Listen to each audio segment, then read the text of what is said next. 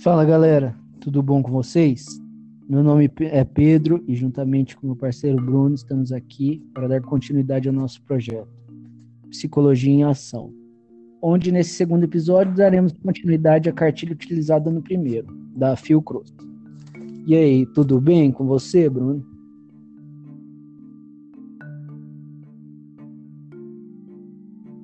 Bom dia, boa tarde, boa noite. Então, a gente continua conforme o material utilizado, passando aí as recomendações, as reações, começando pelos medos, né? Os medos mais frequentes aí nesse início de pandemia, considerando que nós já passamos o terceiro mês. Pode estar, Pedro.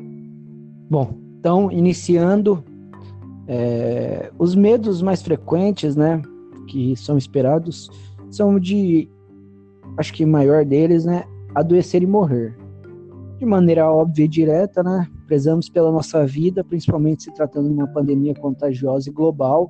Então é natural que tenhamos medo, né? É que tenta, é, tentemos prezar ao máximo pela nossa vida.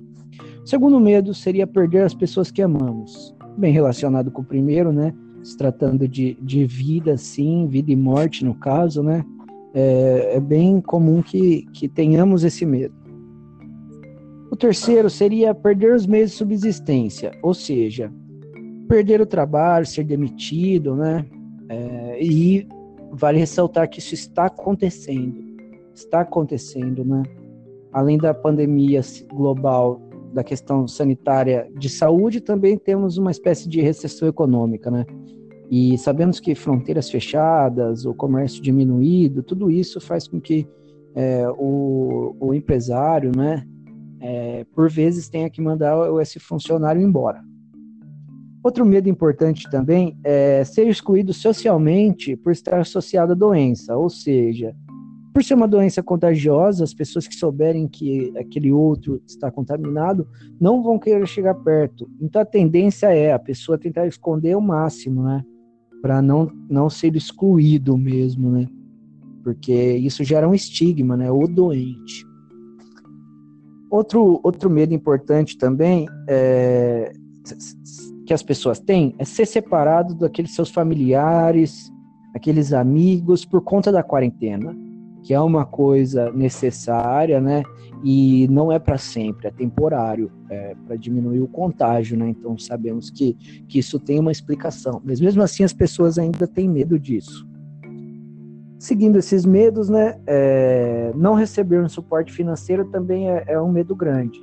Mas tendo em vista que o governo, né, é, tem tentado criar alternativas para suprir esse medo nas pessoas, né, é, na nossa sociedade brasileira de maneira geral.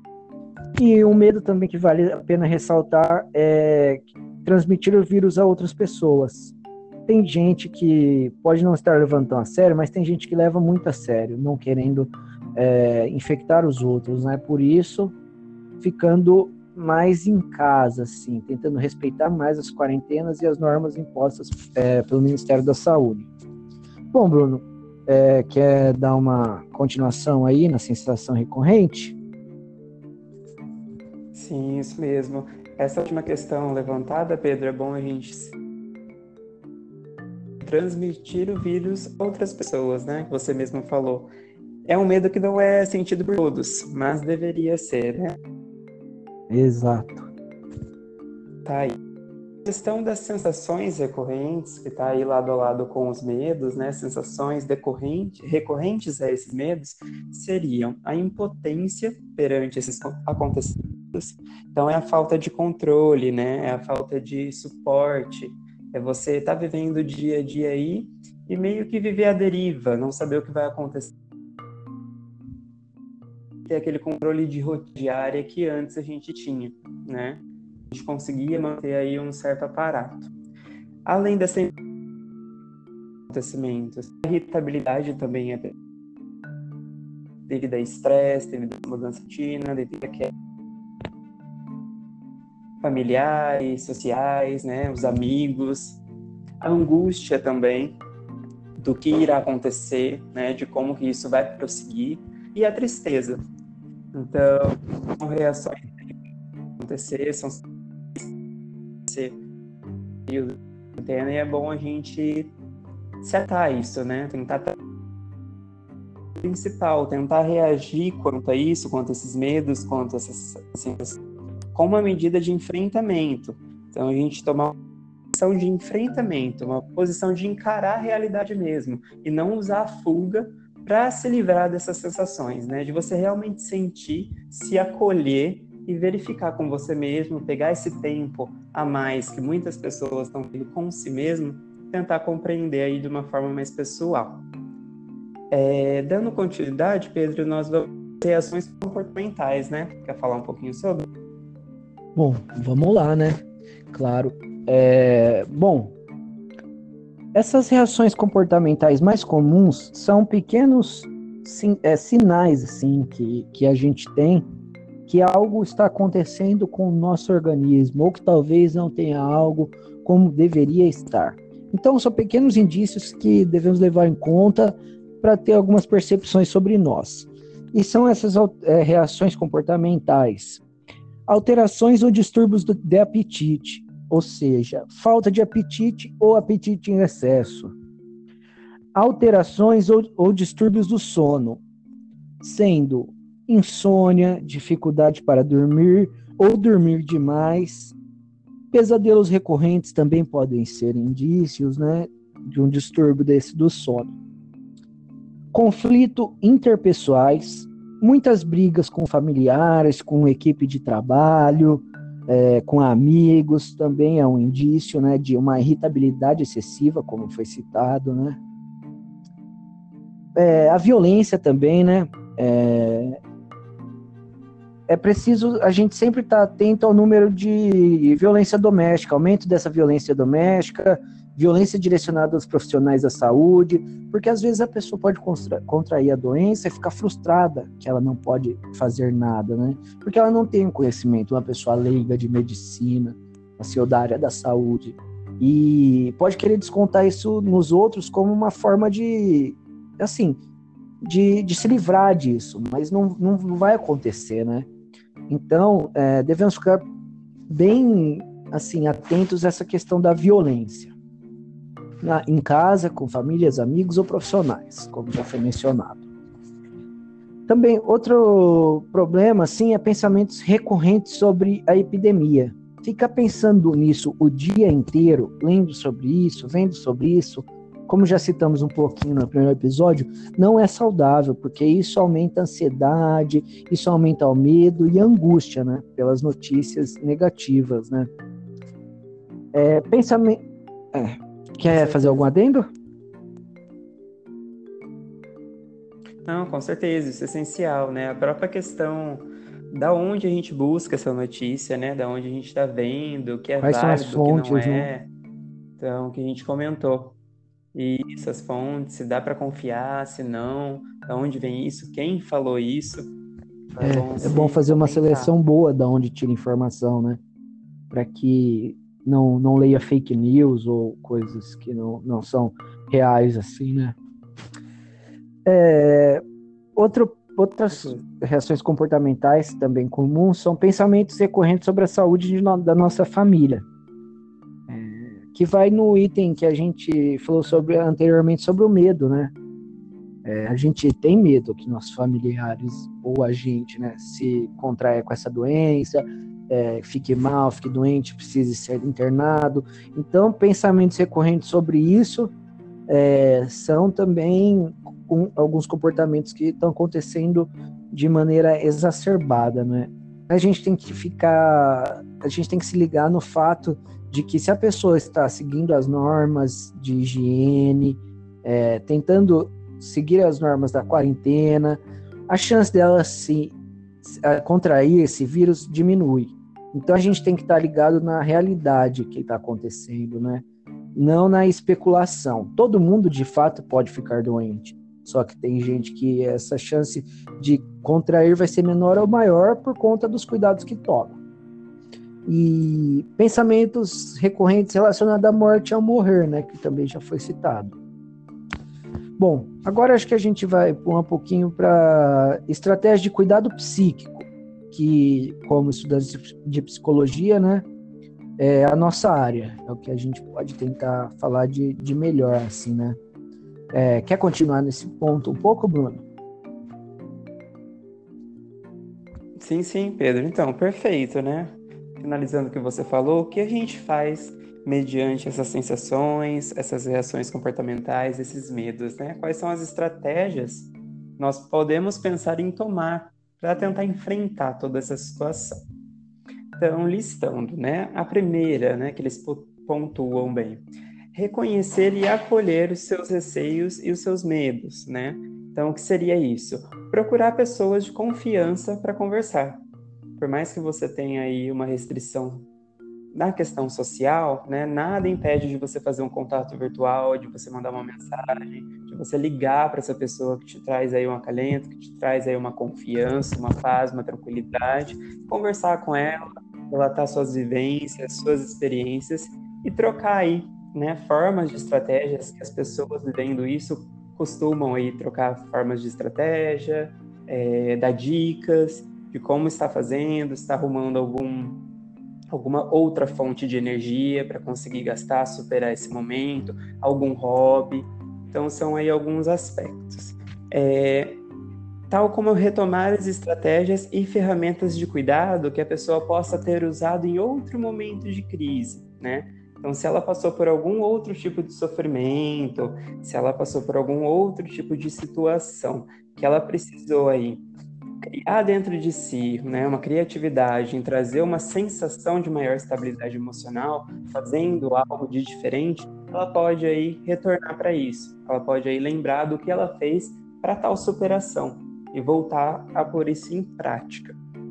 É, só, só fazendo uma pequena adição no seu último comentário, é isso que também a gente fala geralmente em questões de ansiedade, né? Tentar reconhecer momento que você se sentiu ansioso, o que você fez para diminuir essa ansiedade. É, é importante esse auto, e autoconhecimento para a diminuição desses índices, assim, seja ansiedade ou seja medos, né?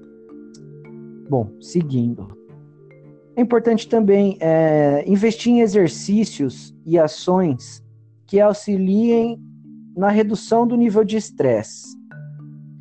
Ou seja, um pouco disso, né, de arrumar uma estratégia para diminuir esses níveis ruins. Procurar fazer meditação, leitura, respirações, exercícios de respirações, é, ou qualquer outro mecanismo né, que te ajude a situar o seu pensamento no momento presente. Não ficar pensando muito no futuro e nem no passado, e sim no que você está vivendo agora, né? É, também estimular a retomada de experiências e habilidades usadas em tempos difíceis do passado, para gerenciar essas emoções, que vai muito de encontro ao item anterior, né, que é o autoconhecimento, para você utilizar isso na, de melhor maneira na sua vida. É, outra dica é que se você estiver trabalhando durante a pandemia, ficar atento às suas necessidades básicas. Garantir as suas pausas durante o trabalho, tentar ficar num lugar calmo e relaxado é, e fazer isso entre os turnos, né? Evitar o isolamento é, junto à sua rede socioafetiva e manter o contato com as pessoas, né? Mesmo que virtual. Bom, quer seguir aí, Bruno? Então, eu acho que é interessante a gente enfatizar os principais, né? Aquelas medidas de enfrentamentos que são mais aí palpáveis. Então, a questão de você investir e estimular ações compartilhadas de cuidado no meio dessa pandemia, né? Que é evocar a sensação aí de pertença social, você reforçar essa pertença social. Então, como ações solidárias e de cuidado familiar e comunitário. Então, é você, assim, trabalhar e se engajar enquanto grupo, né? Claro, não saindo de casa, tomando todos os cuidados básicos a serem enfrentados, porém você aí conseguir atuar num grupo online, conseguir trocar experiências, trocar vivências, para fazer ações que compartilhem o cuidado. Essas medidas de estratégia mesmo que nós estamos passando é uma própria medida de cuidado, é uma própria medida de pertença social, né? Então isso é bem interessante. Exatamente. É... Caso com certeza. Quer falar? Quer não, não só que às vezes ouvir isso que a gente está falando pode diminuir a sua ansiedade, seu estresse, né? Então nos ouça. Com certeza. Sim, sim. É o estimular o espírito solidário, né? Incentivar a participação aí das pessoas a falar sobre isso. E por mais que nós estejamos passando um momento complicado, as pessoas costumam ainda né, guardar muito para si. Ainda é um tabu, né? Ainda pode soar como como fraco, falar sobre o que as pessoas estão sentindo na pandemia. Então faça isso, compartilha isso, né? E tente trocar figurinhas das suas vivências.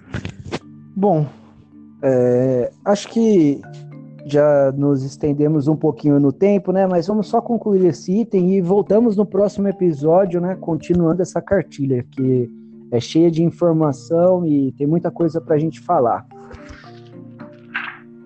É, caso você seja estigmatizado nesse contágio, compreender que esse estigma não é pessoal, não é que as pessoas não gostam de você em específico mas isso é um fruto do medo e do estresse causado por essa pandemia. Como já ressaltamos, né? Nenhuma pessoa que se encontra viva nesse momento atual passou por nada parecido, não tem precedentes históricos.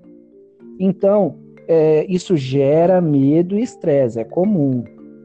Buscar por colega de trabalho e supervisores, ou amigos ou familiares que possam compartilhar das mesmas dificuldades buscando soluções compartilhadas, né? Soluções que, que vão ajudar a, a melhorar, né? E, Bruno, que você acha da gente continuar essa parte no próximo episódio? Porque já chegamos na faixa de vários minutos. Sim, concordo. É, são várias medidas a serem tomadas, né? E demora um pouquinho. Mas lembrando que caso essas medidas de enfrentamento, né, não Caso elas não consigam dar conta dos seus sentimentos, dessas reações, é importante a gente frisar, né, para a pessoa buscar aí um auxílio profissional, um auxílio de saúde mental, uma atenção psicossocial mesmo, mesmo que comunitária, tudo é válido, né, para tentar abordar essas questões aí e ver o que dá para ser feito, caso estiver passando num nível psicopatológico. Mas isso a gente fala na outra. Perfeitamente, ótima pontuação. Sempre procure ajuda profissional em qualquer caso de crise ou ansiedade ou pensamentos negativos ou qualquer coisa do gênero. Procure ajuda, muito bem pontuado. Bom, quer fazer algum comentário final, algum encerramento desse segundo episódio? Não, somente. Só agradeço, né, pela atenção. Estamos aí na próxima semana com mais um episódio para concluir a cartilha. Agradeço também Muito a presença do Pedro então é isso, galera. Semana. Obrigado para quem chegou até aqui, obrigado pela sua atenção, para você que ouviu. Mais um episódio, seguimos. Psicologia em ação. Obrigado novamente e tchau.